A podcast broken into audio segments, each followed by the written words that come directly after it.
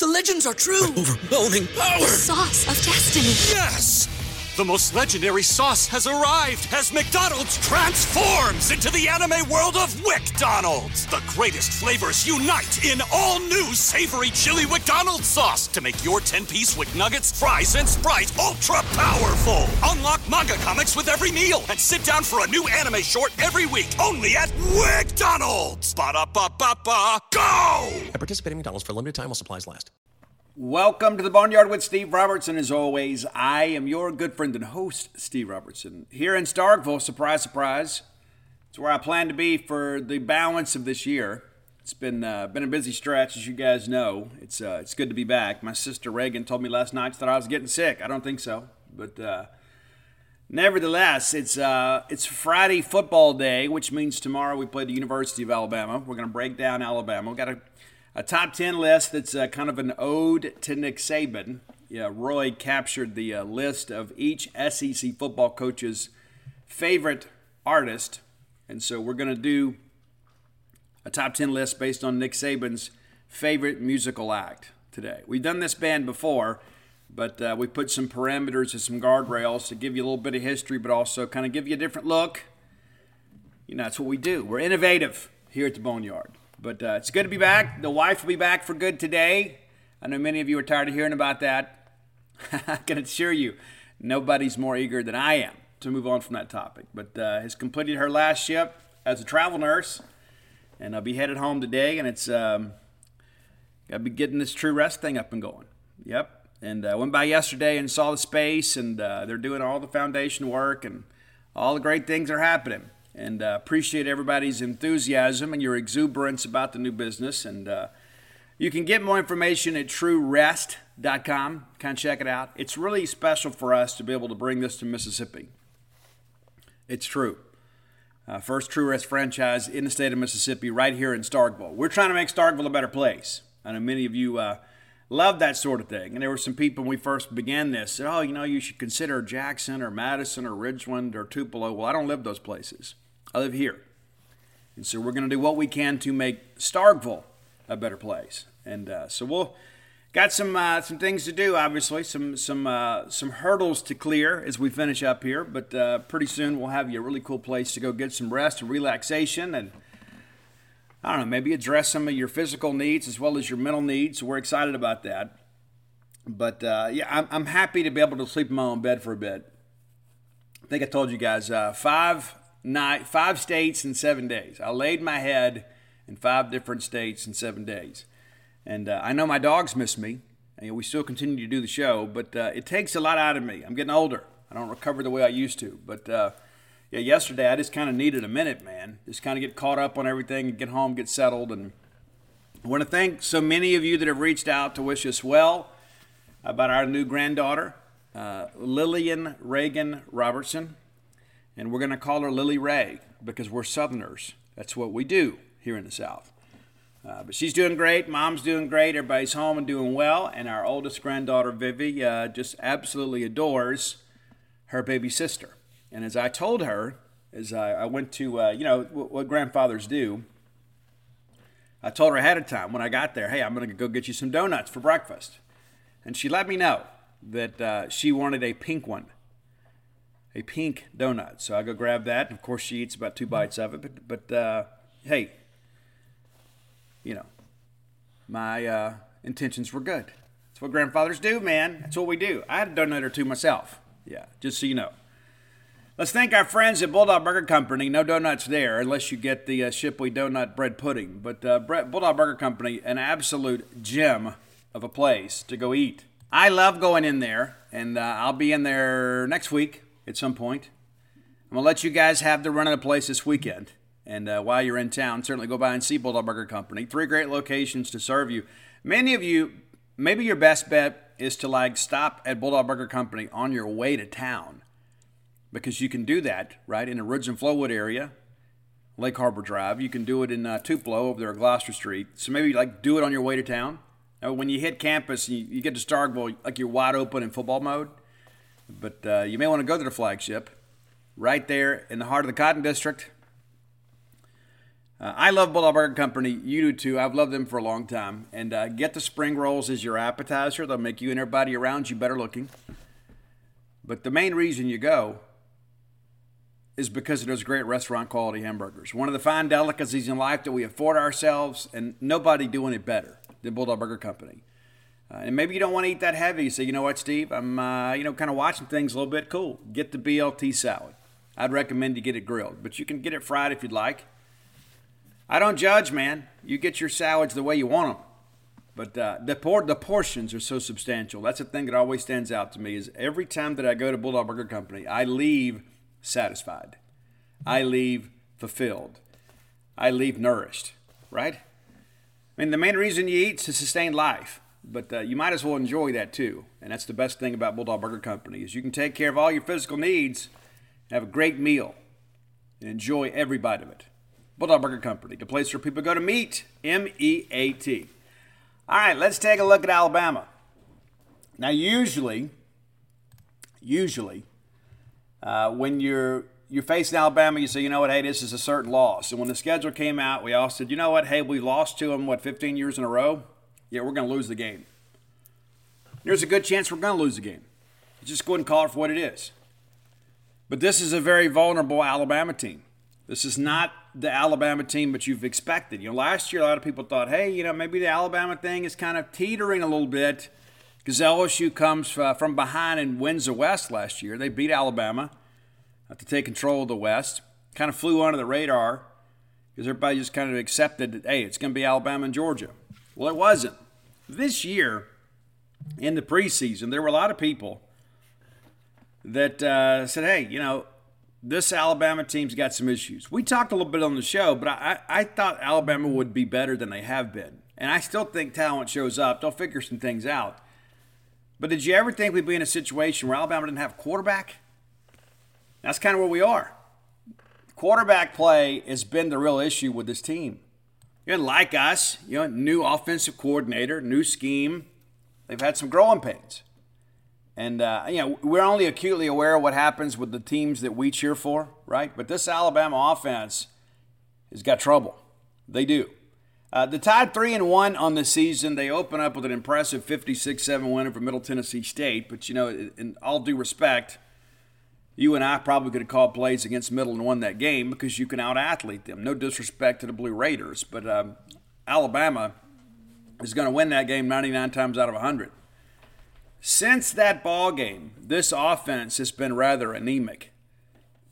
They lose to Texas 34 24, and uh, really, really sloppy performance. The next week, you say, okay, well, they'll right the ship. They go to South Florida. They had a lot of players that, uh, that were kind of questionable. They didn't play them, and they win the game 17 to 3. Not impressive at all. And then last week against Ole Miss, even though they win the ball game, they basically do it because of their defense, 24 to 10. So since that opening weekend,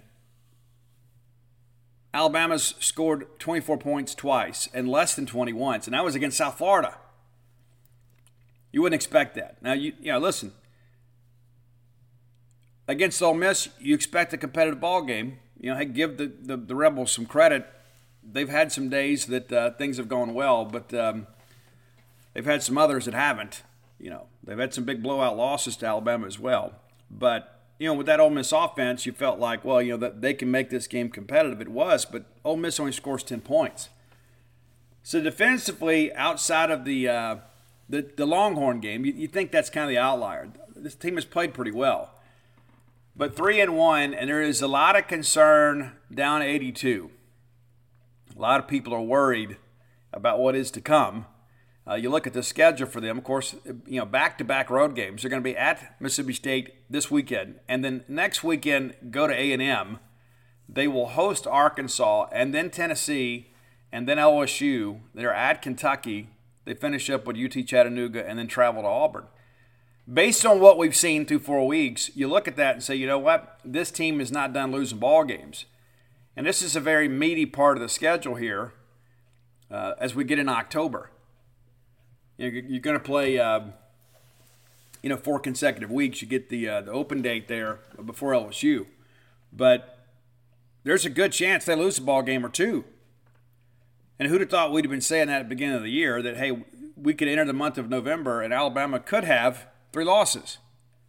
I didn't expect that. I thought Alabama was going to be much better. And again, you look at it, you, you get so in tune with what happens with your program and say, wait, you know, it's still Alabama, though. That's what I always told myself. It's like, hey, the, the, the supporting cast around the quarterback is so good, they'll figure some things out. And I don't know if you looked at this Ole Miss game last week uh, with Alabama. Many of you probably watched it. Uh, it's um, it's one of those games you look at, and it's like it was really. I hate to say that it was a great defensive game. It was really a game of offensive ineptitude. You know, defense played well, but part of the reason they played well is because neither offense was really uh, legit. And listen, Alabama got some calls and got some no calls that went their way.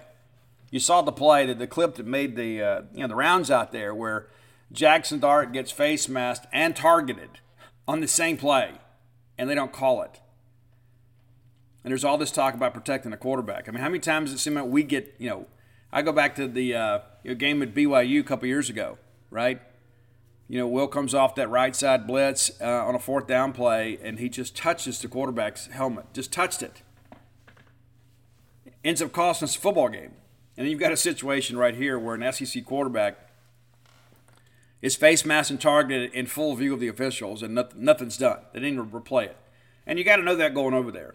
Anytime you go to Bryant Denny Stadium, you got to know you got to be three or four scores better than them. Because if the officials have a chance to make a play here, they're going to make a play. And I don't care what anybody says. And I know there's, all, I'm going to get some tags a little bit later. Well, Steve, same old conspiracy theories to Alabama. Well, you know they're true. What do you want me to say? The evidence supports that. And the, the thing about it is, as I wrote, it seemed like every year I write a column about how bad we get screwed against Alabama. But you go back and you look, I mean, the, the evidence is there. I mean, Jeff Batts, a guy that threw the uh, the phantom block in the back penalty on Dedrick Thomas on Kylin Hill's touchdown run during the Jim Moorhead era. The guy gets suspended from officiating SEC games.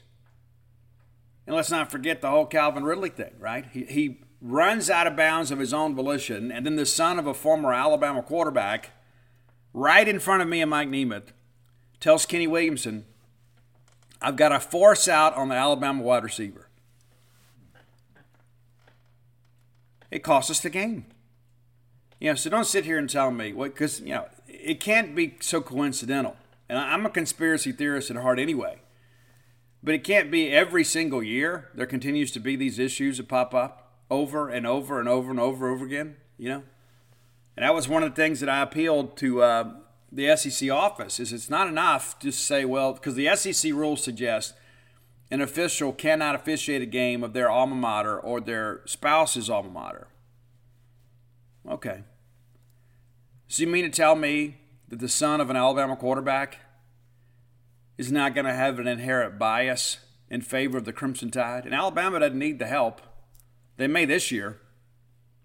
But these are the things that every single year, and of course, Alabama fans, oh, Steve, it's just sour grapes. Yeah, it's not sour grapes when it keep, keeps happening. You know, it's a, um, listen, let, let's be objective here. You know, we've had some calls in the past that have gone in our favor. But it seems that every time we play Alabama, you know, we have to play a perfect game. And then when we're playing a game that maybe is not perfect, but is close to being perfect, the officials seem to always step in. I don't care what anybody says. I've seen too much. Matter of fact, last year, I had a chance to see a lot of film uh, at Mississippi State. You know, you're supposed to send in, what, five, six, seven plays? I think Mississippi State sent in about 20. It's ridiculous. But anyway, uh, you feel like I'm making excuses ahead of time. Uh, but let's go back to this Alabama Ole Miss game here quickly. Uh, big crowd always is, you know, and you'd expect that. But uh, guys, it was a seven to three game after one, and seven to six at the break. And a lot of people were thinking, you know what? Maybe this uh, Ole Miss team can get them. You know, m- maybe they can. You know, Ole Miss and Lane Kiffin do a great job on that opening drive, kind of scripting things out, running tempo, and getting down the field and getting an early advantage. Well, they didn't score on the first drive. Alabama goes down, takes a 3 0 lead, but Ole Miss rallies right back on the second drive and makes it 7 to 3. And from there, it really wasn't much of a ball game as far as like crisp offensive execution. You know, there were a couple nice drives both teams put together, but uh, on the Ole Miss side of things, it just wasn't uh, it wasn't great. You know, they get that 75 yard uh, touchdown drive that proved to be the longest sustained drive of the day for Ole Miss. That was it. Then the, the very next drive, three and out. The next one, three and out. The next one, three and out. So after the touchdown, Ole Miss puts together three consecutive three and outs. Alabama defense does a good job kind of slowing the game down for them. Uh, they have one other drive that gets deep. They get a field goal out of it, but 14 play, 58 yards uh, there in the third quarter. Ole Miss had one drive in the fourth quarter. That's it. Alabama played uh, key point. Excuse me, they had two drives. Excuse me. One, uh, one of them was just four plays for one yard, so you, you could see how I'd missed that. But uh, not a lot of sustained offense in this ball game. And you go back and look here at the, you know, the team numbers here. Alabama getting it done kind of with some balance here. They have 20 first downs in the game, nine rushing, nine passing, but 131 yards rushing, 225 yards passing uh, in the ball game. And you know, we talk about dual threat quarterbacks giving state a lot of trouble, and they have been. I don't know what to expect from Milroe. But I know this, he's probably licking his chops thinking, you know what, when I drop back on third down, my first two reads aren't there. I'm just going to run to the middle of the field. We got to change what we're doing in that respect. But uh, Alabama just 356 yards of offense, Ole Miss with 301 in the game. Uh, Alabama punted just three times with an average of 48.3. But uh, yeah, in the second half of this ball game, Alabama just kind of took over. There's a difference in the talent. I don't care what the recruiting rankings say. Uh, Alabama, when the game was on line, says, "You know what? We got this. We're done with this." But uh, Milroe, 17 to 21 in the game, and based on the way that we have defended the pass the last two weeks, I mean, you know, goodness gracious, you know, I'm sure Jalen Milroe is looking at this saying, "You know what? I got a chance to have a big ball game." He was sacked four times. Ole Miss able to get to him.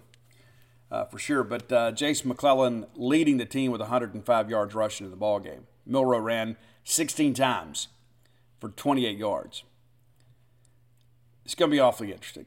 Awfully interesting to see how this thing kind of shakes loose here. But um, yeah, a lot of people thought Ole Miss would go win the ball game. I didn't think so because I'm, I'm not a big fan of this Ole Miss offense without a healthy Quinshon Judkins. And uh, you, you lose two electric receivers uh, in Malik Heath and Jonathan Mingo. You know, you don't get better. I know you can get in the portal and you get some pieces, but uh, Ole Miss lost too much on offense to expect them to be as explosive. And then on top of that, Judkins has been hurt. And so, you know, we'll see how long it takes him to get healthy. And is this going to be something that lingers all year?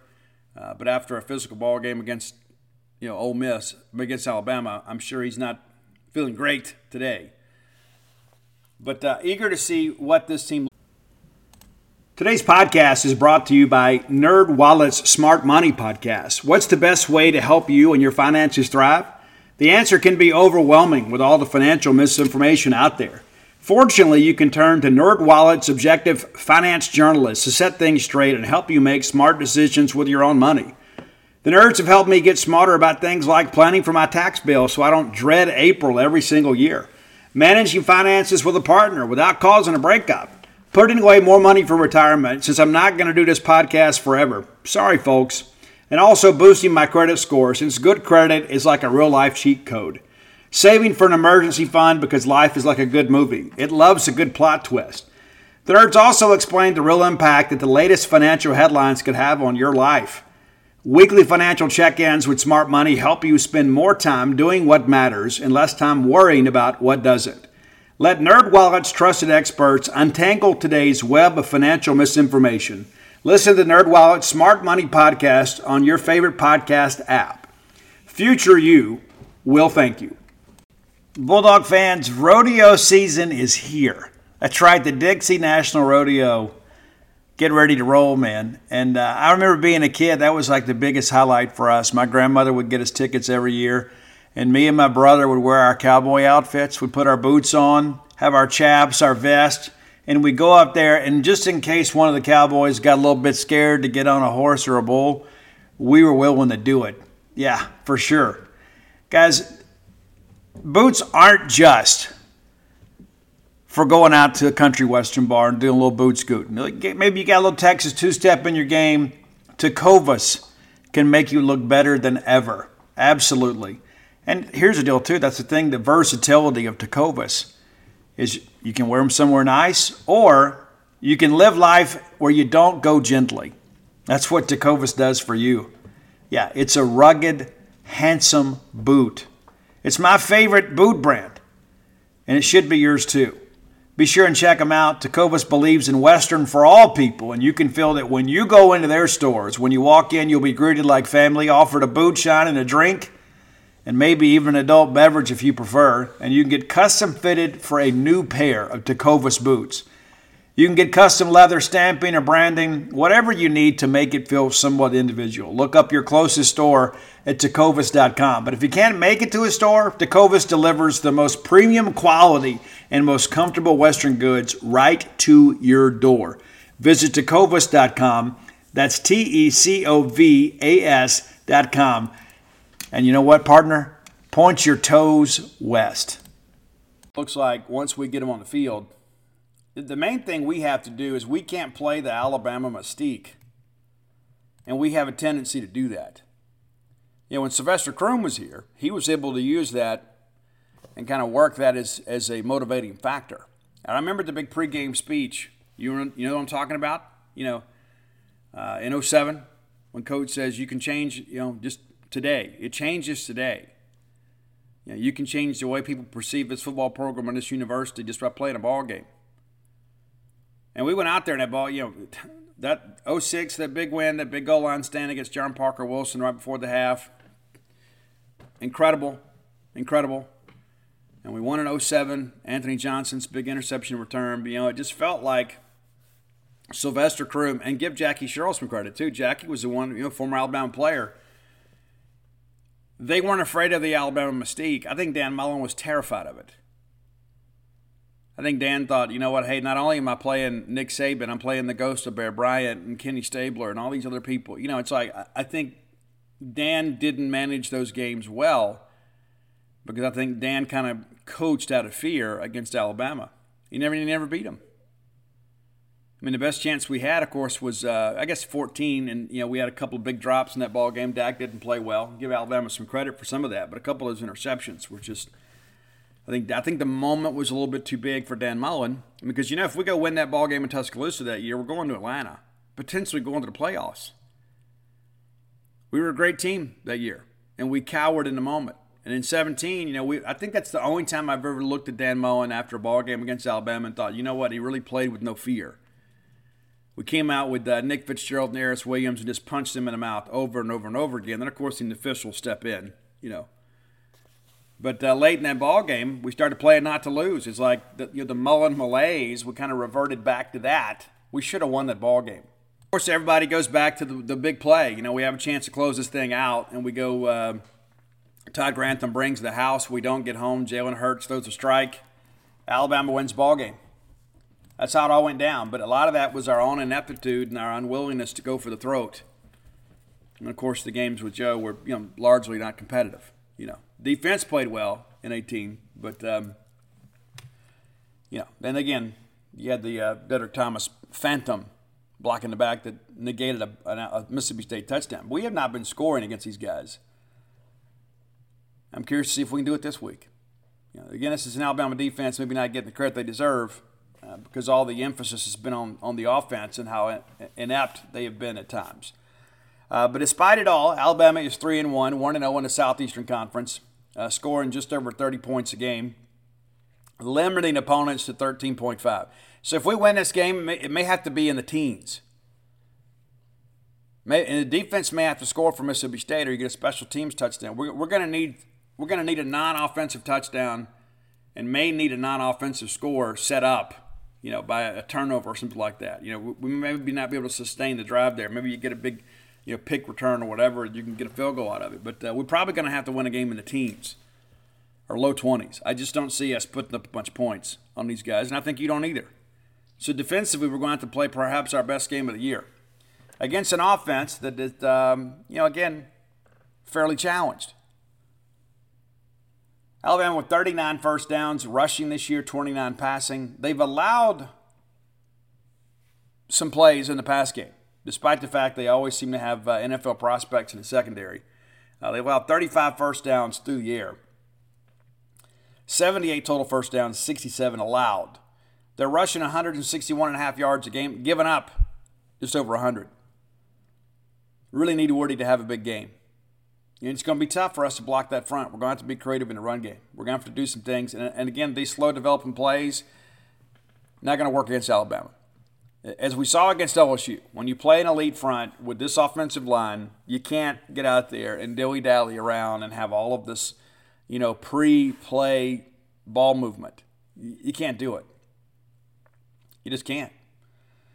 Alabama's rushed for eight touchdowns this year. They've allowed two uh, from as a passing standpoint, as a conglomerate of Alabama quarterbacks, they are 58 of 95 with three picks. And then opponents are 83 of 137, also for three picks. Average uh, you know, depth of target, 8.56. Alabama's want to throw it down a little bit, but uh, more teams are having a dink and dunk against them. Average depth of target for opponents has been 5.94. And if you look at what Texas did to Alabama, that's the outlier. So that brings the numbers up, right?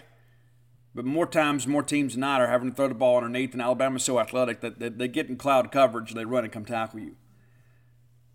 But both, it's interesting how crazy this works. Uh, Alabama averaging 203.25 yards per game passing. Their opponents 203.50. Six passing touchdowns. They've allowed four. Pretty nuts. 813 yards passing, allowed 814. It's kind of an anomaly, right? Total offense, and you'd expect Alabama to be dominating these numbers. They're not. Total offense 1,459 yards gained and 1,230 yards allowed. And of course, that's one of those at the South Florida game, which brings that number down. 14 touchdowns scored. They've allowed six. Allowed six touchdowns. This Alabama defense is legit. I know, again, I know they're maybe not getting the respect they deserve, but um, you know, a lot of it's because of that Texas game. Texas comes out and punches them in the mouth, and Sarkisian didn't play with any fear, and that, that's what Mississippi State's got to do. My kickoff average. This is this is a statistic, excuse me, that we always talk about because of the fact we've got elite kick returners. Punting, Alabama averaging 48.2 yards per punt. Uh, the net average is 43.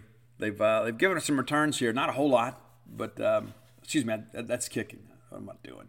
Yeah, that's a punt. No, that's punting. Yeah, uh, field goal attempts are seven of seven.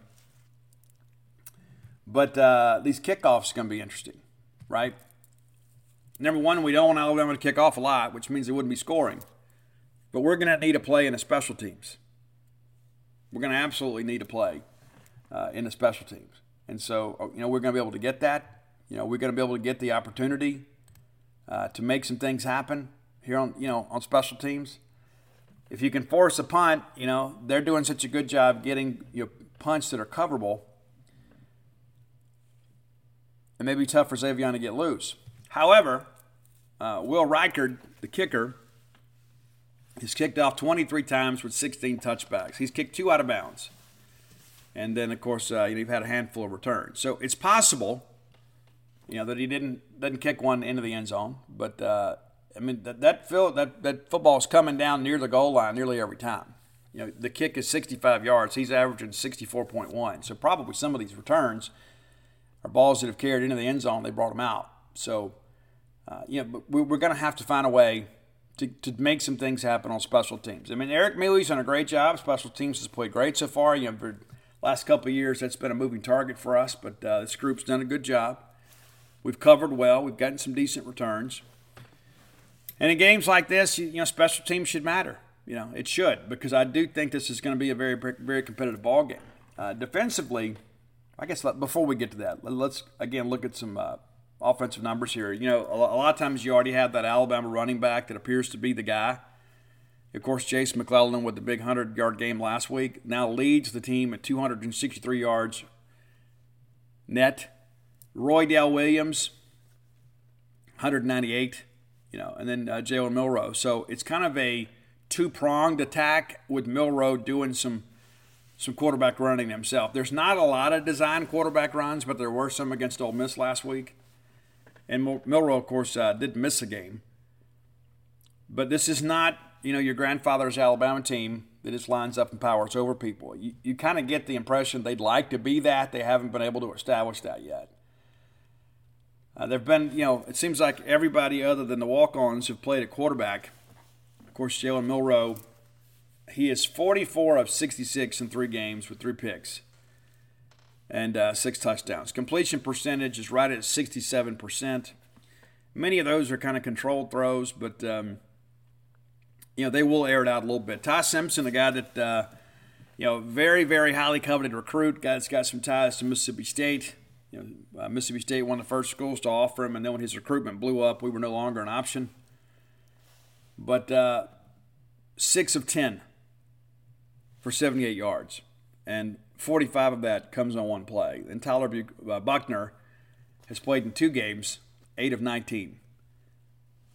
42.11 completion percentage and just 61 yards. So you look at this Alabama team and you begin to ask yourself offensively, where do they hang their hat? Well, I think they'd like to do it in the power running game and then kind of keep you honest. They just haven't been able to establish it yet. And they get in that shootout with Texas and they're just not equipped to compete in that type, type of ball game. Now, leading receiver for the Tide is uh, number three, Jermaine Burton. Uh, eight catches, 189 yards, averaging 23.63 yards per catch, and uh, leading the Tide with a 47.25 average uh, passing per game. It's just a different deal. It's a different deal in this offense. Isaiah Bond leads the team with 11 receptions. And then uh, Amari Niblack uh, five catches for, for 97. So they, they've used a lot of people, but they haven't had anybody just kind of step up and be the guy. You know, there's no Amari Cooper on this team. Burton is probably the guy, right? That's probably the guy you got to identify. You know, as we saw with Legette last weekend, you know, we are not as strong at corner as we have been, and we hope to be, uh, but we're not there.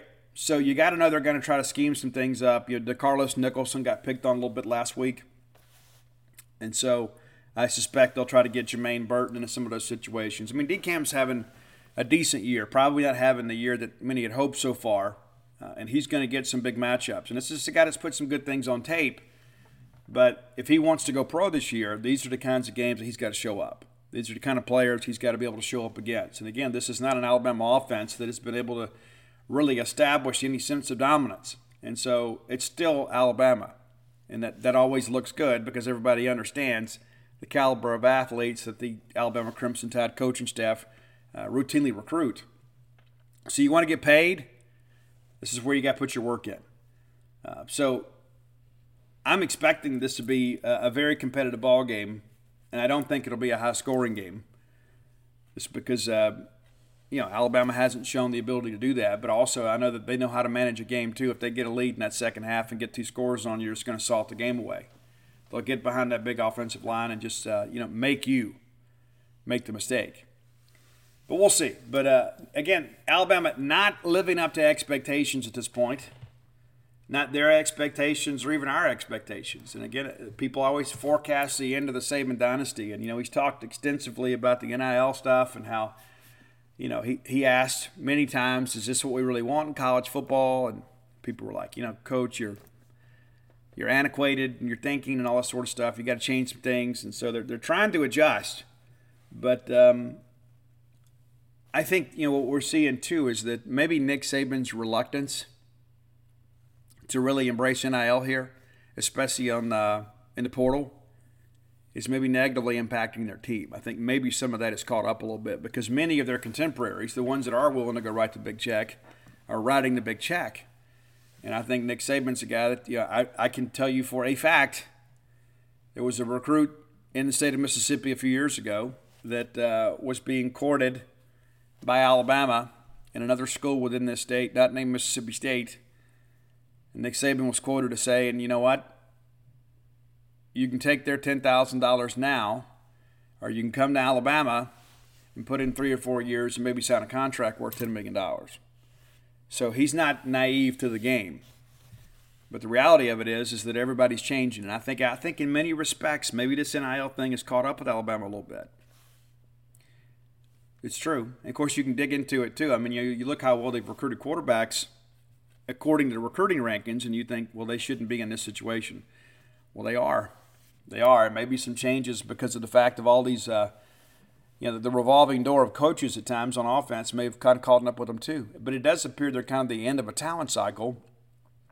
And on top of that, uh, you're installing a new system. So there's a lot of factors involved here. But again, you know, Alabama may come out here and put up 50 Saturday. I'm not expecting that.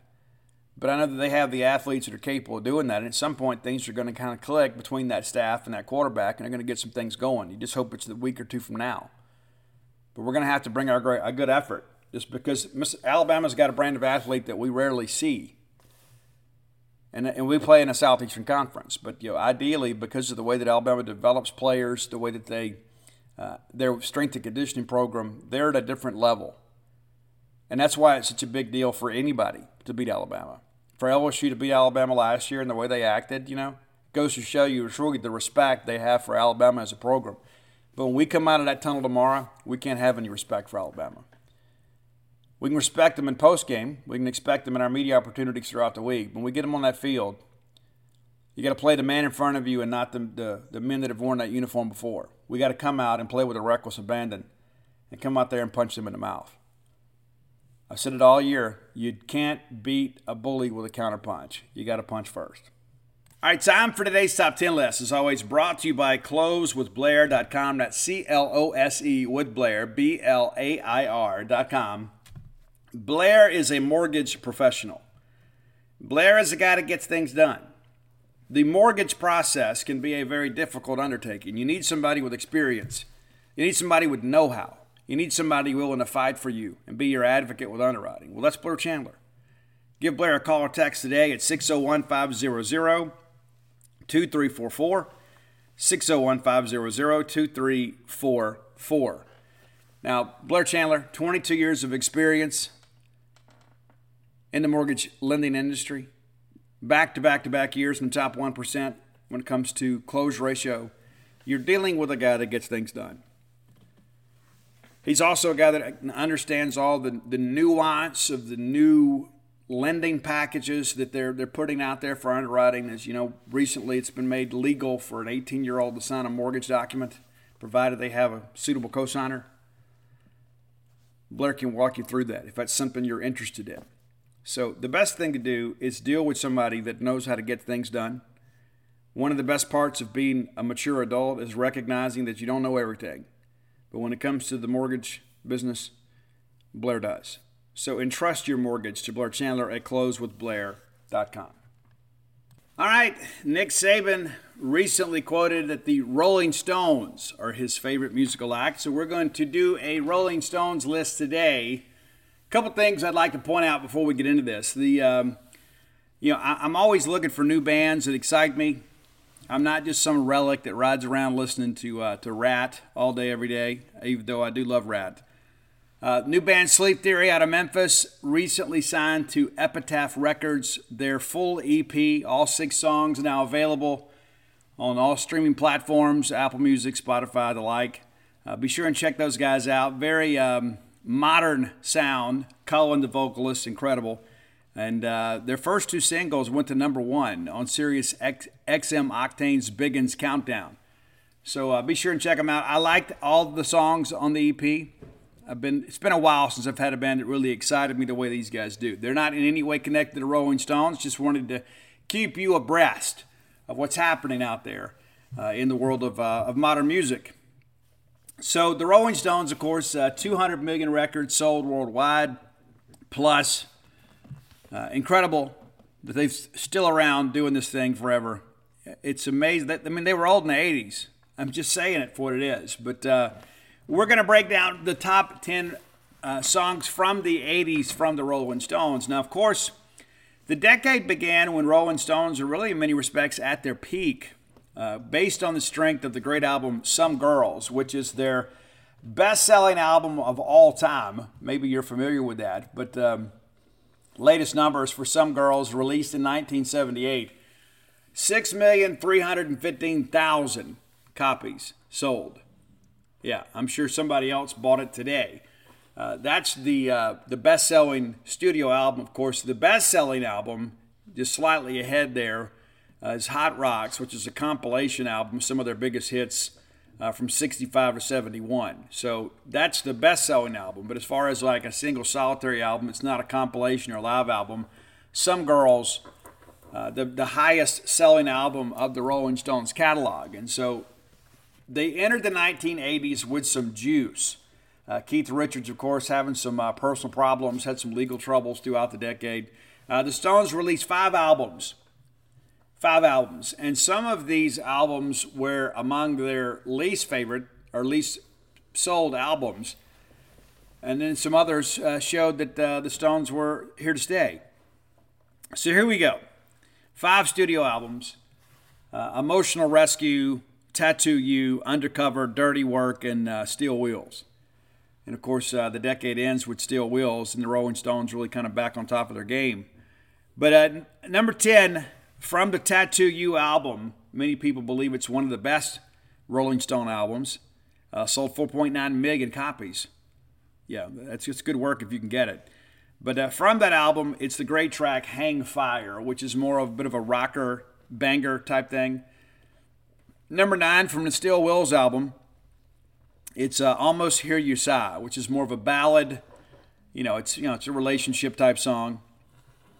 Number eight from Undercover, and uh, our our sole contribution to the top ten list is "She Was Hot" from Undercover. Now that album went platinum, but by Rolling Stone standards, it did not do nearly as well. And uh, critically, many people consider it the worst of the Rolling Stone albums. And I think if you listen to it, you'll see there's a lot of filler in that album. There's not a lot of uh, hooks that kind of draw you in. Number seven, our first uh, song from the album, I guess our only contribution from Dirty Work. And this is an album that was primarily put together by Keith Richards and Ron Wood because uh, Mick Jagger at that point had signed the deal with CBS to do his first solo record, uh, She's the Boss, which was a huge hit.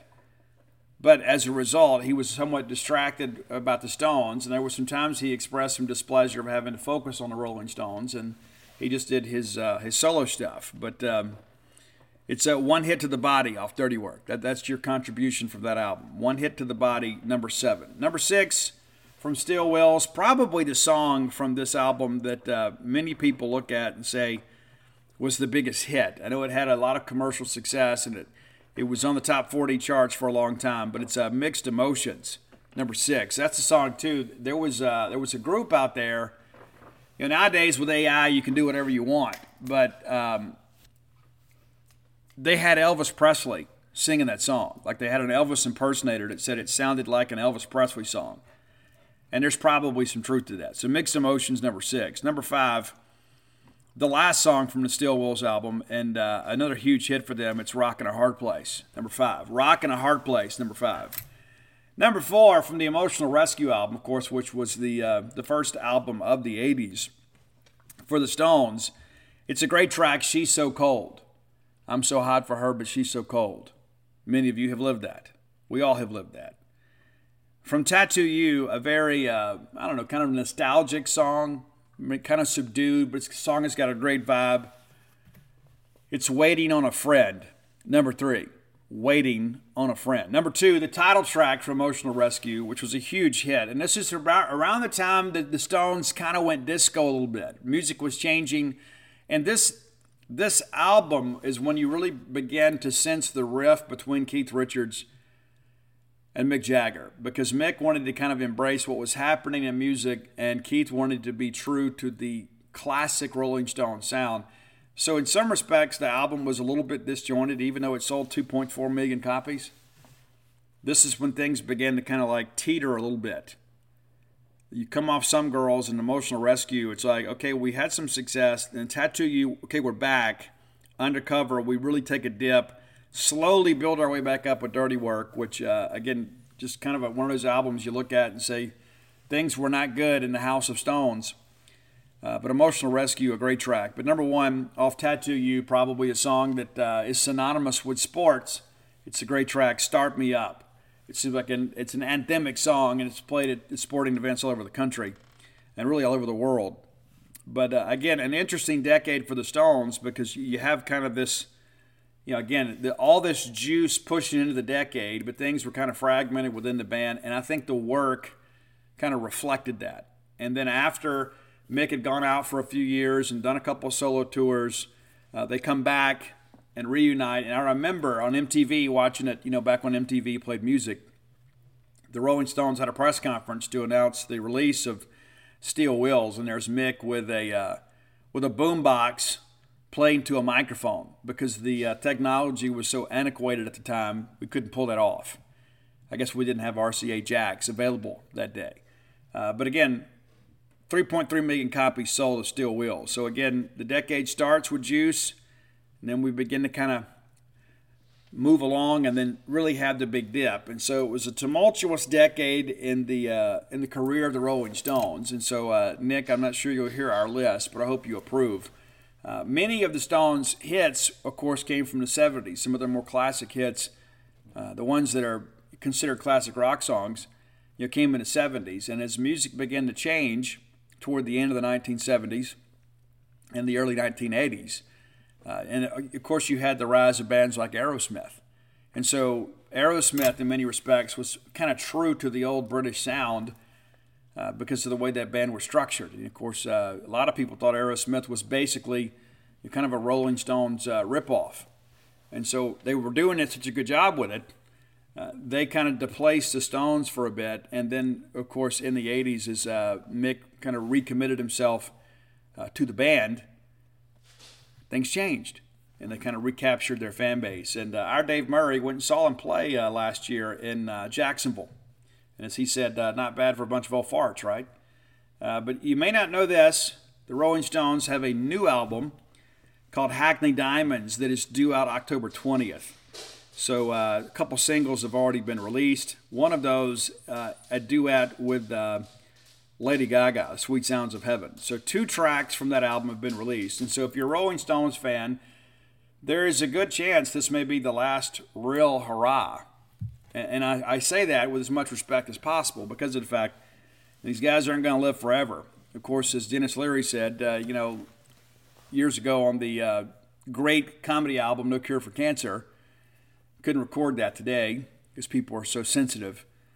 But uh, he made the comment back then, you know, about uh, rock against drugs, you know, how that was uh, kind of hypocritical. It's like Keith Richards telling everybody, you know, don't do drugs. Like, Keith, we can't. Know, we got to wait for you to die and smoke your ashes, you know. Uh, but these guys have lived a long time and, uh, and had an, an amazing career. So, on behalf of Coach Nick Saban, that's our top 10 list for today. Rolling Stones from the 1980s. And again, five albums released uh, with varying levels of success. But uh, be sure and check it out. If you have ideas for the top 10 list, reach out and let us know. Uh, we'll put you on our list and we'll get to you eventually. Best way to do that is to hit up Roy at, uh, on Twitter at Dawgmatic67, D A W G M A T I C 67. If you are a Spotify subscriber, follow him on Spotify and our great list will just kind of auto populate there to your device. If you, but again, let us know. We're always happy to do it. We love to talk about music here on the show. Kind of makes us a little bit different. You know, it's uh, we're, we're, we're college sports, we're music, uh, some life lessons from time to time. You know, try to have some moments of inspiration. But uh, I, will be honest with you, I was not a big Stones fan growing up. I wasn't. I didn't really learn to appreciate the Stones until much later in life.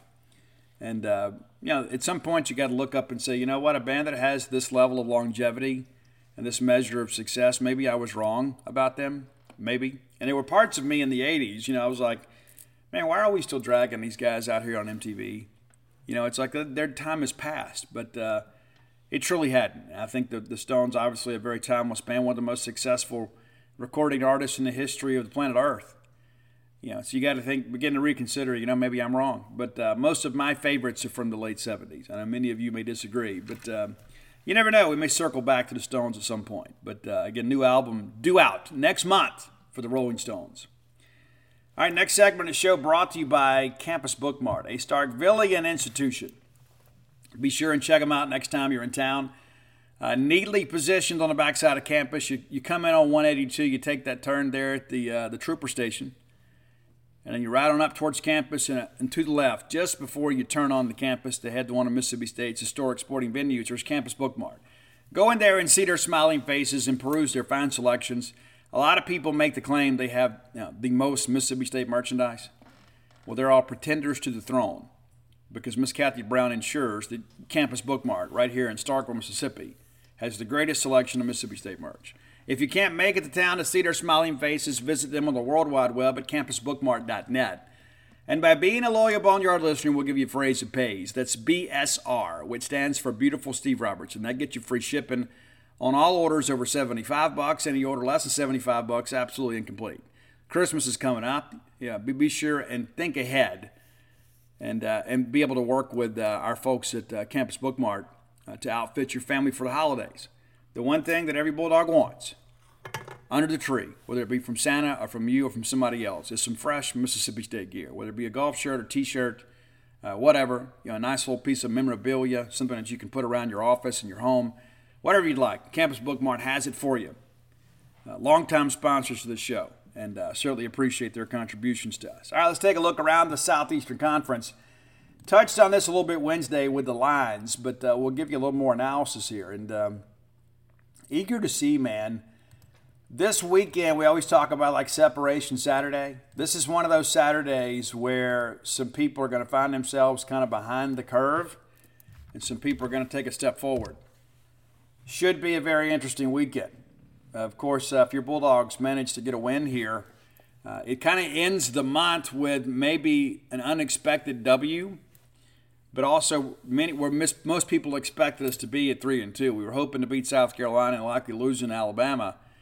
Uh, and so if you get through September 3 and 2, and you've got mainly your contemporaries, people that are kind of similarly situated, you feel like you can have a really good year. Uh, I haven't given up on that. But we need to see some fight from this team. And I thought we saw some last week. I, I really did. But uh, didn't get the result we wanted. But defensively, there were times that uh, things broke down for us. But as I mentioned on Monday's show, as we recap it, the defensive performance in the second half didn't look so bad in hindsight. You had the one big play to open the third quarter, and then from there you have uh, only one sustained drive that ended in a field goal, and then you have, of course, the uh, the incomplete pass called a fumble that was a gift to South Carolina that allowed them to push the lead back up to two scores. Uh, so you get the short field there, but defensively we didn't play as bad as I thought in live time, but we haven't played well enough. I'm not going to sit here and say we played good. We didn't play good. We didn't play well. We just didn't play as poorly as I thought. But um, when we needed to get a stop late in the ball game, we couldn't get one. All right, looking at this week, Florida at Kentucky. That's going to be one of two 11 a.m. games. That'll be your ESPN game. I'm not sure what to make of either team. And that's why I think this weekend will kind of give us some clarity. I'm not I'm not sold on, on Kentucky just because uh, they're Kentucky, and I get so tired of being force fed that Kentucky's supposed to be great. They win this ball game, they set themselves up pretty well. Uh, Florida, on the other hand, too, it's like just when we think, okay, they lose to Utah, and you think, okay, well that's not totally unexpected. This is a team that many people expected to be a five and seven, six and six quality team. And that's very much in the realm of possibilities, but uh, they were so anemic on offense against Utah you think, okay, can't you know can't jump on board yet, but I'm not ready to you know throw the baby out with the uh, the bathwater. The next week, of course, they play McNeese State, beat those guys 49-7. You expect that. You in the swamp, you got to be able to out athlete them, and then they host Tennessee and really kind of did what they wanted to against Tennessee. And if you're a Tennessee fan, this is one of those games you looked at on your schedule. You're like, okay, we got to play Georgia and Alabama we'll win the rest of them. And now all of a sudden you start thinking, well, you know, the chances of us going to the Florida Citrus Bowl rather than the New Year's Six Bowl uh, is very much a rising possibility. Not to mention they could lose in the ball game. And then Florida wins that game, and you're like, okay, all right, this is a game I didn't expect. I love chaos in college football when it doesn't involve us. And they beat Charlotte last week, 22 to seven. What, what, what are you doing? I don't understand that. I don't understand how. Yeah, yeah, you won, but why was that game as com- as competitive as it was? And so, which Florida team is going to show up? You know, offensively, other than that McNeese State game when they could just out athlete people. they've struggled offensively. Even in the game against Tennessee, they weren't great offensively. And so when you see this measure of success, and in some respects, this limited measure of success, you begin to think maybe this is schematic rather than personnel. You know, Kentucky is a decent recruiter, not an elite recruiter. You know, so Florida's going to have to go in there and play well. But uh, you know, I like Florida to win the game, and uh, maybe it's because I, I, have got a, a you know, an axe to grind with Kentucky. But uh, you know, Kentucky has played absolutely nobody to date, and they're four and zero oh with uh, wins over Ball State, Eastern Kentucky, Akron, and then Vanderbilt. And then the Vanderbilt game turned to be a little bit of a wild one. They won at 45 28. But uh, this Kentucky offense has really had some issues. But all of a sudden, you look at the numbers here, and uh, the fewest points scored has been 28. I think the difference in this ball game is going to be quarterback play. Whichever quarterback plays the best, that their team's going to win. So we're going to go with Florida. All right, Texas A&M and Arkansas. That's your SEC network game. This is uh, obviously played in Jerry World. This has been a very interesting series as of late, and uh, I like the fact that they play this game on a neutral field. I'm, maybe maybe the, the, the combatants don't, but I think it kind of gives it more of a rivalry feel to it. They get huge crowds in there. I know tickets are expensive. Uh, you know, adult beverages are expensive, but um, I, I, like the fact that they do this. I think it, it, it shows a big game early on here. But um, Texas A&M has dominated this series all the way back to 2012. You know, so since A&M joined the league, it's been all Aggies. Now the, the, the, games in 10 and 11, of course, they were played in Arlington. I guess there were three. Nine from 2009, 10 and 11. Uh, they played Arkansas wins all three of those. But then in 12, things began to change. And uh, these games, other than the um, game in 2021, have gone the way of the Aggies. Last year it was 23 21. Remember the game, how crazy that was? Like KJ Jefferson's about to go in and score, and they fumble, and then the kid from A&M runs it back, and A&M wins by two. And, and A&M needed that win in the worst way, and it really kind of set Arkansas back a little bit. A lot of people were thinking, you know, Arkansas was going to challenge for the West and they lost a game that people were expecting them to win. But um, again, it has not been a good series for Arkansas as of late. Again, just one win dating back to 2012. So one, two, three, four, five, six, seven, eight, nine, ten. Yeah, 11 of the last 12 gone the way of the Aggies. I expect this one to go the way of the Aggies too. Wrong. I'm kidding. I think Arkansas gets this one. I do. And a lot of it's because Conner Weigman is out. And so, yes, you have Max Johnson. You do and con- was considered to be the second coming when he came out of high school, and then uh, goes to LSU, ultimately transfers, and then doesn't win the job against Conner Weigman. And so, you know, how will Petrino dial some things up for him? I, I think Arkansas, with KJ and with that running game, I think they'll find a way to get it. If they don't, they're in, they're in big trouble. They are. And this A&M team obviously is, um, you know, a little bit fragile and uh, you got to think emotionally. You know, what's that team going to look like? Uh, I expect a competitive ball game, but I think Arkansas uh, takes it this week. Georgia is at Auburn, and uh, Auburn just doesn't have the horses to run with Georgia. Nobody does. It's not necessarily a criticism of the Tigers, but uh, you know they are a little bit talent deficient compared to Auburn standards, which is one of the reasons they were so aggressive in the portal. They're trying to win immediately. This is your 2:30 CBS game. Uh, Georgia more than a two touchdown favorite in the game and I, I, think Georgia handles this. I suspect it'll be a game for maybe a quarter, quarter and a half, and then Georgia will exert itself. Um, and you know what's you know what's going to happen with Auburn's quarterback play? You know, there's just you know that how what do you do?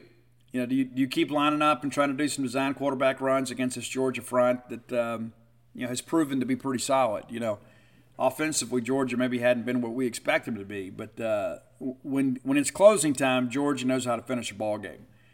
And again, I think Auburn will make it exciting for a little bit, and maybe you even get into this, into uh, halftime, you know, where it's a close ball game. But uh, I think Georgia wins it. I think Georgia covers. Missouri at Vanderbilt. This could prove to be one of the better games of the day, if you're interested in such. Uh, that's the 3 p.m. game on the SEC network. So the, the league itself understands there's not going to be a lot of viewership for this game other than Missouri and Vanderbilt fans.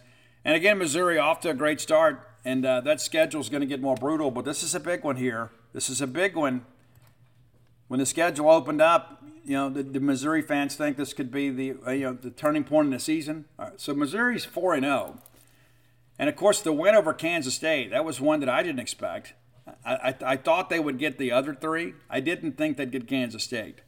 And what a big game that was. Huge for Eli Drinkwitz. And again, they have not looked especially impressive on offense. They just haven't. Now, they'll play an SEC defense this week. And, uh, you know, we'll see how things go but for the first time. And, you know, I just don't think Clark Lea and them have the talent. Even though this game is in Nashville, I'd love for it to be a great game. I just don't think it will be.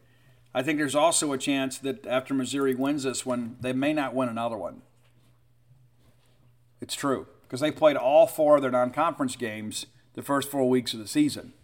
Now you're about to go through this eight-game SEC schedule, and uh, you know you get the one bye week before you play Georgia, right? I mean, so it's like, hey, thanks. You know, I just don't think Missouri's good enough to go into Athens and win this ball game, but I think there is a good chance that um, Missouri, despite a 4 0 start, will end up with a losing season. I think that is that that possibility is very, very, very real. That's why this one's so important. They got to win this one. I suspect they will. Next week, LSU makes a trip to Missouri, and then Missouri goes to Kentucky. So that's one I'm sure that Missouri's thinking, hey, we, we may be able to get that one. But uh, an interesting scenario here. Hey, can Mizzou find a way to win enough to get to bowl game? They can, but I think the East is better than it has been and uh, maybe they're a part of that. But uh, this week, I, I, got Missouri winning a ball game uh, on the road at Vanderbilt, and that, that's not a hot take. I think that's probably what we all pick. But I think I think it's interesting when you look at the dynamic of the schedule, kind of how things sit for the Tigers, and what makes this week all the more important. If you if you get this one, you're five and zero, oh, ranked in the top twenty, even though you hadn't played anybody. And then you just got to find a way to pick off one to get bowl eligible for the second straight year. LSU is at Ole Miss. I, again, I, a lot of people are fired up about this game. I, I, I don't think it's going to be the game that people expect. Now, will Ole Miss come out and uh, try to do the little blitzkrieg thing on first the first drive and go down and get a score? You better believe they will, and they've had a lot of success doing that. I just think that defensively, they, they've kind of met their match in many respects that front of LSU is legit. They will get after you. They will stop the run. They will get in your face. Of course, now that you've got some people healthy. Uh, but you know, you look at this. You know, Ole Miss won back in 2021, 31 to 17. Uh, but that, that's really one of the, the only ones they've had, you know, in recent years. I mean, you know, they get them in 15. Really, really, you know, impressive win for uh, Ole Miss and those guys then. But you know, dating back now pretty much a decade, LSU has kind of had their way with Ole Miss. There have, uh, you know, back in 2020, you know, they had the uh, crazy game, the 53-48 game when Ole Miss scored those points late. But uh, they have had a lot of trouble stopping this LSU offense in recent years. Uh, you go back starting in 2016, it's a 38-21 game. In 17, it's 40 to 24. 18, it's 45 to 16. 19, it's 58 37. 20, it's 53 48. And then again in 21, Ole Miss gets it up 31 17. Last year, 45 20, LSU. And so you can say, you know what, hey, Steve, a lot's changed since then. You know, but the, the, the one thing you look at here, outside of the outlier in 21, is in the last several years, this LSU offense has done what they've wanted to do against Ole Miss, no matter who the coach has been. And I remember last year, that was the big game. You know, everybody's like, hey, Ole Miss is going to go into Tiger Stadium. They're going to beat LSU. And Jayden Daniels had one of his best games as a Tiger. I, I suspect it's going to be a similar type game th- this week. I, really do. I, I know that uh, LSU is a slight favorite in the game. Uh, in the eyes of some people, I, I think LSU wins this game by a couple scores. And I, think once you get into the second half, I think that LSU's uh, physical uh, strength and conditioning program will kind of take over for sure. So that's how I see it. And of course, is Ole Miss capable of winning the game? They are. I just worry a little bit if, I, am an Ole Miss guy just about the health of Quinshon Judkins because you're going to have to run the football against OSU to have any measure of success. And uh, I just don't know if they're going to be able to do that. We'll see. I just don't see it. So I like LSU to win. I like LSU to cover. And I don't think it's a blowout, but I don't think it's a game where LSU is really stressed much in the second half. Uh, South Carolina is at Tennessee. This could be a big ball game here. I expected Tennessee to be a better team than they have been, and I think a lot of it again, you know, as I talked to our friend Bill Martin, who was um, media relations director of Mississippi State for a long time under Dan Mullen, left and uh, you know took the job at Tennessee, and uh, a lot of Bill and his family. And uh, as Bill says, you know, it's it's different when you don't have five. You know, Hendon Hooker, obviously an iconic player in recent years, and the guy that Josh Heupel needed, and and uh, you know Joe Milton's the guy now, and it has not been maybe the tidy changing of the guard that many people forecasted it to be. But this is a, a Tennessee team that can, can explode in spurts. Of course, they beat Virginia, a bad Virginia team, 49 13 in week one. And then they struggled a little bit offensively against Austin Peay. And that's when you look at it and say, that they just not take these guys seriously? And then the next week they lose to Florida. Yeah. So it, it wasn't just an outlier. It shows that there's some real issues. And then, of course, Tennessee gets Texas San Antonio last week, and they beat them, you know, by 31. They're at home this week against South Carolina. This is a South Carolina team that is largely one dimensional. Uh, Kansas Tennessee front matchup with Spencer Rattler and kind of keep him in the pocket. You know, he, he got us on some runs too, but by and large, Rattler beat us with some big plays. Uh, so Tennessee's going to have to match up on the outside. You know, what will they do with Legette? If they can take Legette away and make somebody else beat him, you know. But again, I kind of lament the loss. It's a game we should have won. Uh, but give South Carolina credit; they made the plays to win. I think this is going to be the SEC game of the week. It is the 6:30 game on the SEC network. Uh, but I, I think Tennessee wins the ball game, but I think it's one of these games that's really, really close and may come down to the fourth quarter, potentially even the last drive. Uh, but uh, you know, Shane Beamer's got the guys playing well. You know, and uh, I you know some of that may have to do with our ineptitude in the secondary, perhaps. But you know, you look at this Tennessee offense. So you know what? They, they haven't been what many people expect them to be. Somebody this week is going to get a big win, and somebody's going to realize, you know what, this season's not going to go the way we expected. I like Tennessee to win a very close one. Finally, Alabama at Mississippi State. Will I be surprised if State wins the game? Yeah, I would be. Now, I can sit here and talk myself into thinking, you know what? As bad as Alabama's been on offense, State just needs a play. I just worry about our offense against their defense. I could see us losing a ball game 21 to 10 or something like that. Uh, I, I, think we're going to have trouble scoring against them. Uh, I think we're going to, as I said earlier in the show, we're going to need a non-offensive touchdown to probably be in this ball game, whether it's a pick six or a kick return or a punt block or something. We're going to need something to give us a short field and potentially a score, if not both right? It'd be great if you get a couple of those big plays, give you a short field. I think we're going to need it. Now, the good thing is, I think we've got a we've got an elite kicker, and so if it gets into a battle of field goals, I like our chances. It's just can we do that enough? We've got to be able to finish some drives, and, and I just think we're going to struggle against this Alabama front. I don't know that we can block them. Uh, you know, Will is a guy too at times that uh, as soon as there's pressure coming off the edges, he'll he'll just take the sack you know, there, there's some times that happens. I, I don't think Will is holding the ball as long as he used to. That's one thing I will notice. But I think we're asking an awful lot this week. I'd love to win this game. Uh, we hadn't won in forever, you know, and um, and it's one of those things too. It, it's like these weeks you really enjoy them, you just kind of endure them. Can State win the ball game? Yeah, we can. I think it's we're going to need some help from Alabama to do it though. I really do. I don't think this is going to be a shootout type ball game by any stretch. I think it's probably a game that the winner probably scores in the low 20s and, and maybe a situation where the first team of 20 wins the game. I just don't know if we can get to 20. You know, I, I really don't. And uh, there's a reason we play the games, and you never know when something magical and mysterious is going to happen. Uh, so I don't want to come across as a Debbie Downer. I'm just going to shoot it to you straight. I, I think the state defense is going to be able to make plays against the Alabama offense they'll give up some too, right? There'll be some individual matchups where we don't pair up good on the outside and we get beat. And that's what we have to do really defensively is we can't give up the big play.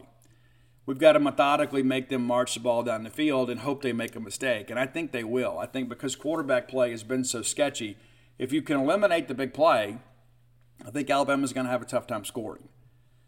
Now, they'd love to line up and run it down your throat, but again, they just have not been able to, to, to establish that level of identity and the physicality up front that they normally have. But if something big happens early for state and you get a lead and you get the crowd in the ball game, anything can happen.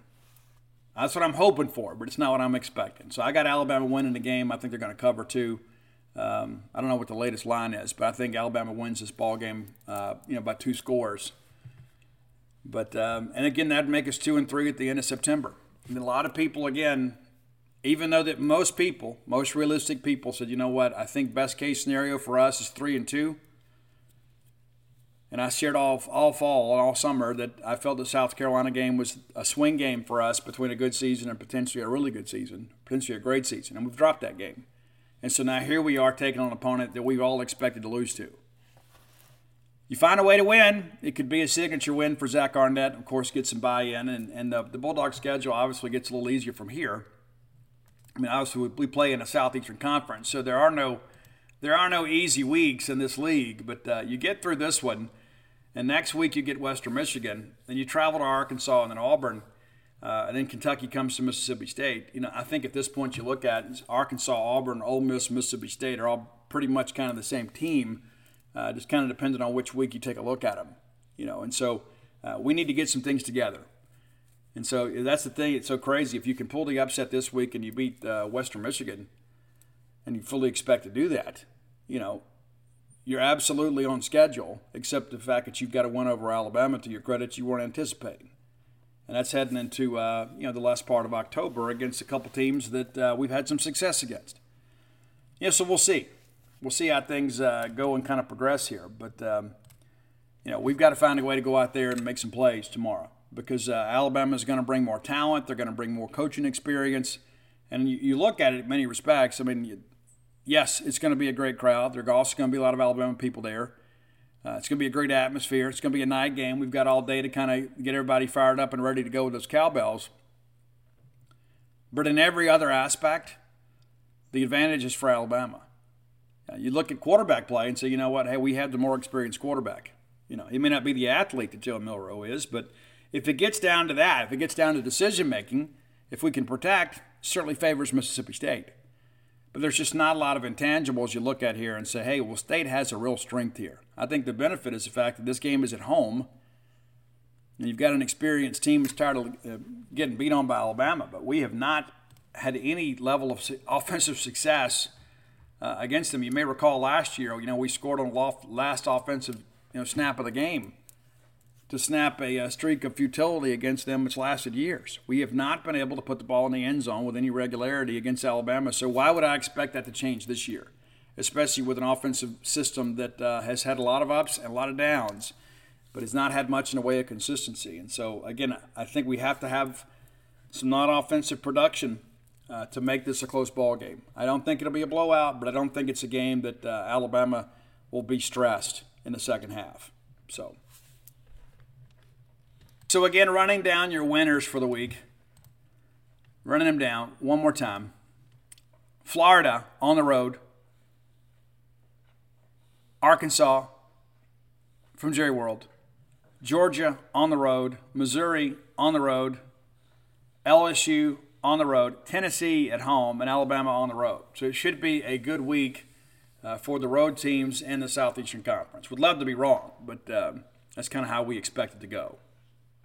All right, final segment of the show brought to you by our friends at International Auction LLC. You can visit them at international at internationalauctionllc.com or call them at 888-861-0999.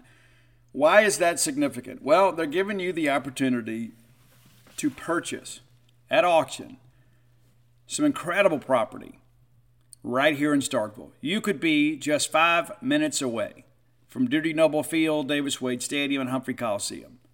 You could tailgate at home. They've got an incredible property out there. I've gone and viewed the property, 156 acres uh, split into five tracks. Now, if you're looking for, hey, maybe it's an investment property for you and you want to build some apartments or some multifamily residences there, you can.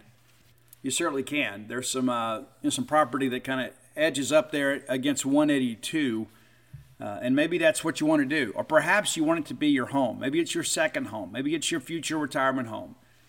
Guys, they have got every type of property to fill your needs. Very, very incredible property. Again, 5,000 linear feet of water frontage. You always want to live on some water, maybe do some fishing. You can. 3,000 linear feet of property on Sand Creek. Pretty amazing. Now, this auction is going to take place on uh, Thursday, October the 12th. Thursday, October the 12th. But you need to do your due diligence before that. There are some steps you need to take. I would encourage you to go by and, uh, and see the property yourself. You're going to have three more showings, three opportunities to go and do that, or you can set an appointment. But if you're just, hey, if you're in town for the ball game and say, you know what, I want to go out and check this stuff out, you can this Sunday from 10 to 2. Uh, put uh, 2 Sterling Drive, that's S T I R L I N G Drive, in your GPS and travel over and get more information. Now, in order to bid, you're going to have to make a deposit. 25000 for the entire property. If you want to buy it all, you certainly can.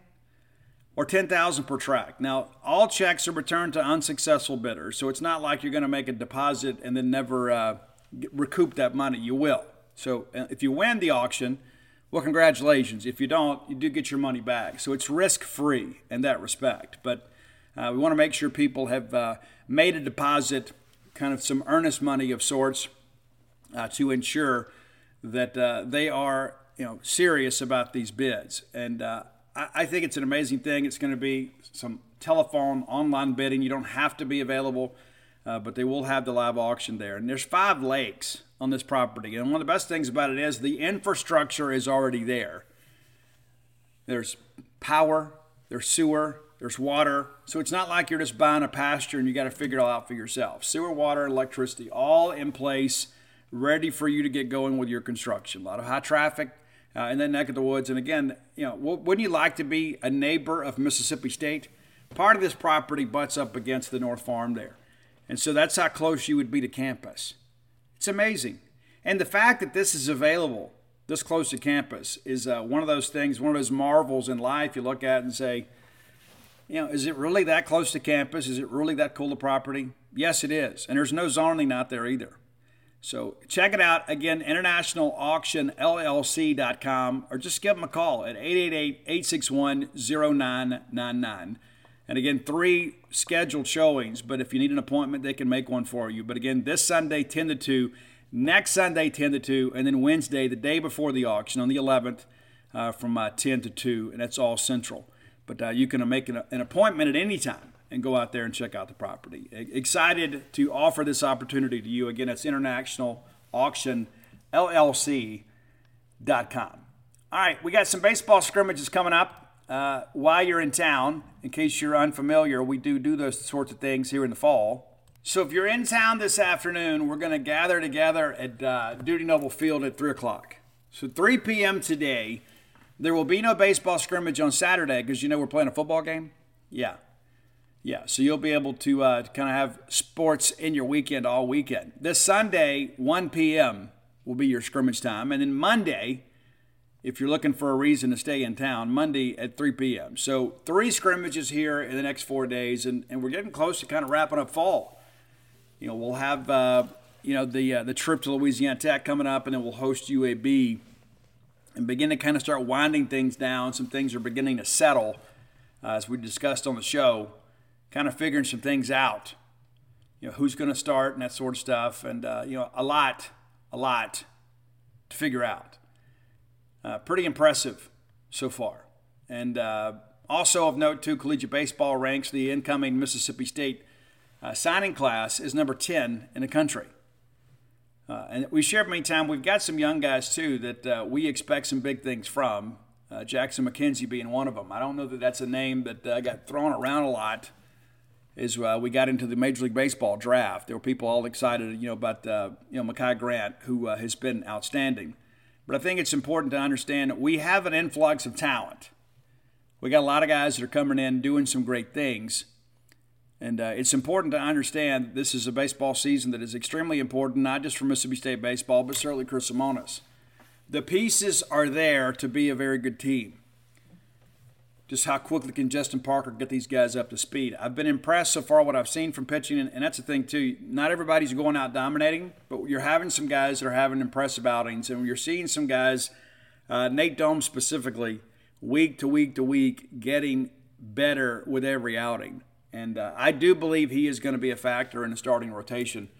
Uh, is that where our needs are best served? You know, potentially. You know, we talked a lot about that in the postseason that, you know, we had to go find our Friday night guy. Perhaps we had one here. You know, Carson Ligon, of course, has had an appearance, and Cal Stevens has had a couple. Uh, Bradley Loftin obviously has done some things. Does he stay on Tuesdays? Does he go to the weekend? Uh, Jurrangelo, uh, Cijntje is another guy, too, that uh, pitched some big innings for us last year. And I think the whole thing with him, uh, with Jurrangelo, is just getting his confidence back you know, get his confidence back, kind of get him going. We know that he is a guy that can really, really pitch. He's a guy that uh, is very competitive, and he had some good outings for state last year. But towards the end of the year, it seemed like he really struggled to find the zone. I'm eager to find out all the parameters of the new strike zone this year because last year it was a little more of a, um, you know, it was a tighter zone because we really weren't given the benefit of the corners. But uh, what what they do when you go to fall scrimmages, and you'll see this if you haven't attended yet, is uh, on the scoreboard they have you know the trackman zone. And so you're able to see you know pitch velo and exit velo but also location. Uh, the thing that i have been impressed with is we are doing a really good job keeping the ball down more times than not. Uh, when i thought about last year you know when you have you know guys like uh, you know landon sims you know and you got will bednar guys that can throw a two-seamer and a four-seamer and uh, have some rise in the zone but also to have some bite with the slider. You can call pretty much what you want. And last year, and really the last two years, it appears that we've kind of tried to to run that same pitching strategy with pitchers that perhaps aren't quite as talented. And I think when you look at this group, I think the talent is there. Uh, how will Parker kind of utilize them uh, as we you know kind of get into the preseason? But listening to Parker talk about his philosophy, you know, he, he continues to say, you know, hey, we have the talent. It's just a matter of us, uh, you know, finding a way to harness that. And there were some things they did. I mean, you look at how how hard that Nate throws, and then you go out there and you see him throw it these days, and um, it's a little more effortless. It looks a little more fluid. So what that tells me is that Parker's vision is kind of taking root, you know, because we know what we have with Nate. We do. At least we think we do. Uh, but I've been impressed with him, and uh, it doesn't appear to be that he's kind of fighting himself. There were times you know, kind of Nate got by on just being able to throw harder, but I think the way that uh, you know he has embraced uh, the Parker pitching philosophy, you're seeing him have a more fluid motion. Uh, there's some other guys out there too that uh, you know Evan Siary is a guy too that had a really good summer, and so the pieces are there uh, on the pitching side. And that's really your big concern, right? I mean, we all feel like offensively we're going to be a big club. We're going to probably have the best 3 4 uh, duo in the country in Dakota Jordan and Hunter Hines. And I think both of those guys uh, will have a chance to hit 20 home runs or more this year. Uh, you're starting to see Logan Kohler put the ball in play with a little more regularity. Uh, and I think it's interesting that uh, Steven Spalletta played some at third last weekend, as you guys are aware. He's not just a catcher. He is a guy that can help you somewhere. And I think the way that his bat has kind of really come around this fall. I think he's a guy challenging for early playing time. It's a true freshman, and you know Jackson McKenzie is a guy that uh, you can play left. Uh, he's a guy that could potentially be a first baseman down the road, but uh, we needed another left-handed stick. I think we found that with him. But when you start running through the numbers here and you start looking at uh, this potential starting lineup, uh, you've got some guys with some real uh, pop in the bat. Connor Hujsak has played a pretty good center field this fall in the scrimmages that I've attended. Of course, Mike Nemeth has uh, attended all of them, and uh, we've had full breakdowns and and uh, you know box scores and things of that nature uh, on every game. Uh, but some difficult decisions will have to be made here in the weeks ahead. You know, Chris Lemonis and the staff obviously are over the roster limits. So there'll be some players that uh, you know will not be a part of the program come the season. Some of them will redshirt. Some of them you know, won't. Some of them will leave the program and go to a junior college. I mean, that's kind of how things work. And looking around the league this year, a lot of people are carrying bigger rosters in the fall. Uh, and so I think that's good, number one, to save wear and tear on pitchers. But uh, the more options you have, the better a program you're going to be. But I'm excited about what is to come. But like all of you, it's like, hey, you know, we were excited last year. and we thought, okay, you know, 2022 was an anomaly. We'll get it figured out. You know, you can kind of explain away some of our struggles, right? You said, well, you know what? We lost Landon Sims uh, on Friday night down there at Tulane. Of course, you lose Stone Simmons the same weekend. It's taken him two years to get back. Uh, Brooks Auger's, a guy obviously that kind of emerged from that, but we had so many injuries that year. You look at it and say, you know what? Okay, I can kind of explain this away. Well, then last year you begin to replicate some of those same issues and didn't have the same number of injuries or the severity of those injuries. You did have some. Of course, Pico was a guy that uh, you know we didn't have last year, and, and uh, he's already throwing again. You know, so there's some hope that we'll have him uh, this year. Everybody says he's ahead of schedule, you know, and we hope that's the case because uh, we certainly could have used him last year. But at the end of the day, uh, two years of futility on the mound, and we had to make a change. And there were some times last year we actually pitched it pretty well, but by and large, we just didn't have the guys we needed and had to depend on so many of these young guys that just weren't prepared. Well, now they've got the benefit of a full season under their belt, and they've got, uh, you know, Justin Parker kind of fine tuning their delivery a little bit, kind of crafting some things. But uh, the thing that I continue to hear is leadership. You know, this is a group that has some very vocal leaders, and that's one of the things you always want to is you want your better players to also be great leaders. You know, Hunter Hines is a guy that uh, to go out there and hit you 25 bombs, driving a bunch of runs, and play a solid first base for you.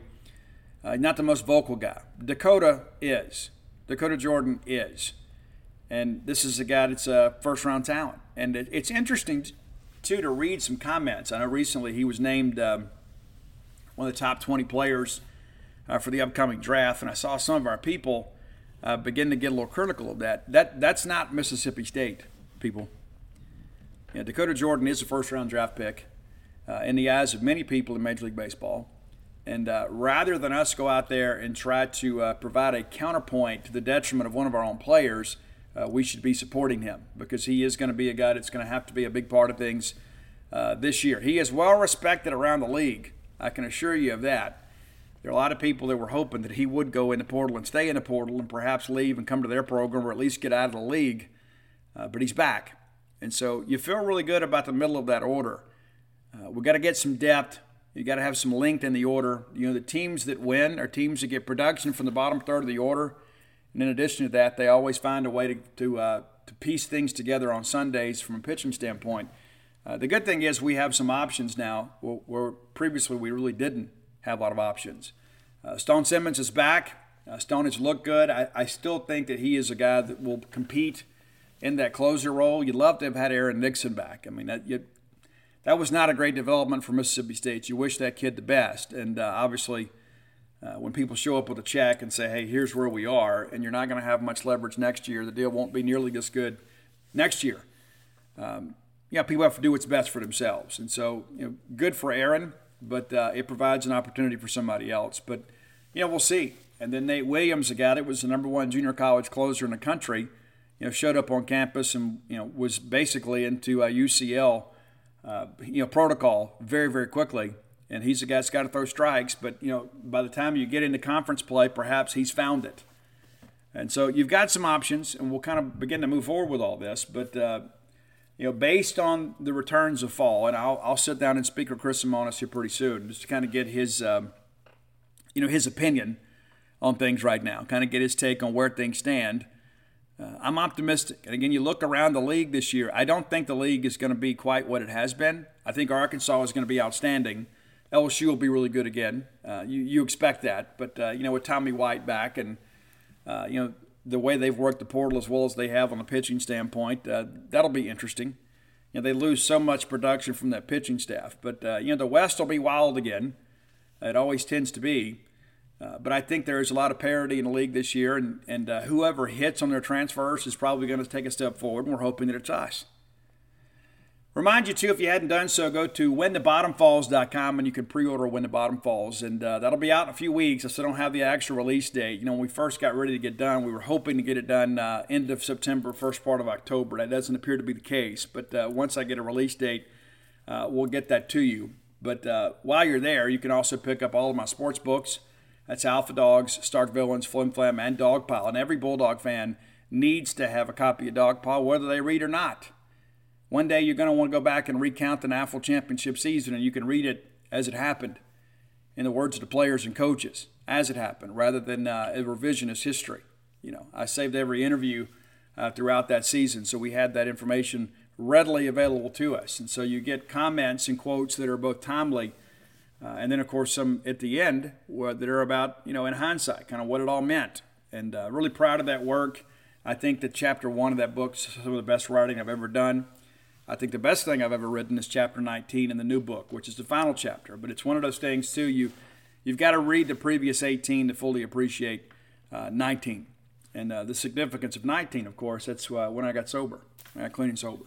So uh, that's what that's all about. And uh, in many respects, I was a hopeless drug addict, and uh, some people that loved me refused to give up on me, and I was able to find a new way to live. And so my hope is is that if you or someone you know is struggling with addiction, uh, that you can uh, share that book with them, and perhaps it'll provide some hope in in their lives. Because you know, I always say, don't ever surrender to people you love to drugs and alcohol. Just don't do it. Don't give up on them. Don't give up. All right, if you're not a member of genespage.com, you should be. You can get two months of coverage for one buck, and that'll get you through football season. And I figure by the time you get through that, you'll be so excited about recruiting, you'll want to re up with us. But uh, two months for $1, it's a great deal. Two months of coverage, the best coverage in the history of Mississippi State University for just $1. Uh, be sure and come check that out. Take full advantage of that today. If you've got a friend or neighbor that loves Mississippi State and said, you know, I've always wanted to, to check out you know, genespage.com and 247 Sports. Maybe you give it to them as a gift. So here you go. I'm going to give you two months. Here's a, here's a nice little test drive, and you can come be a part of it and uh, follow the ebb and flow. And uh, we've got uh, a lot of really great posters that are very knowledgeable, and we've got some that, you know, they're just very passionate about Mississippi State, and they've got a lot to share. And uh, we certainly need you to be a part of that discussion. Come over there and be a part and uh, read all of our great content. Most of our team coverage is free, uh, but our recruiting stuff, by and large, and um, you know, our one-on-one interviews, of course, are VIP. We got to be able to, you know, pay the light bill. You know, so come be a part of that. Again, two bucks, excuse me, two months for one, one dollar. All right, so we're back with you on a regular schedule. I think we had a regular schedule this week, even though I had to do it all over the country. But um, I will be um, in Starkville.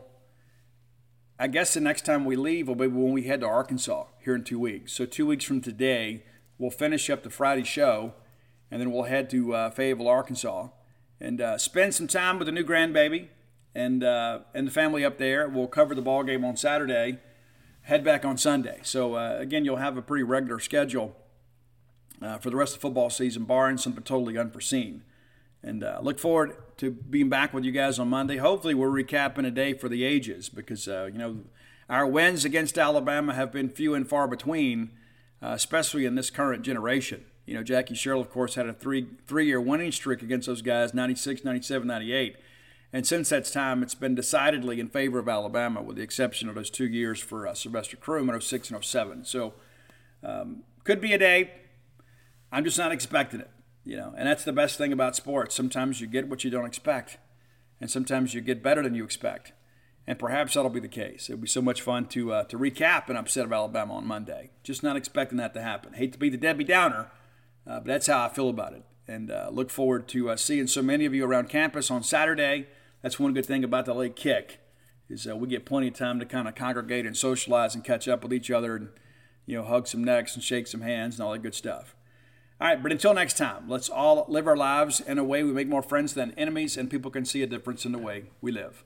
When your skin feels nourished and glows, you radiate confidence. Osea makes giving your skin a glow up easy with their clean, clinically proven Mega Moisture Duo. This seaweed powered duo features two of Osea's best sellers, Undaria Algae Body Oil and Undaria Collagen Body Lotion. Glow from the inside out. Get 10% off your first order with code GLOW at OseaMalibu.com. That's O S E A Malibu.com code GLOW show.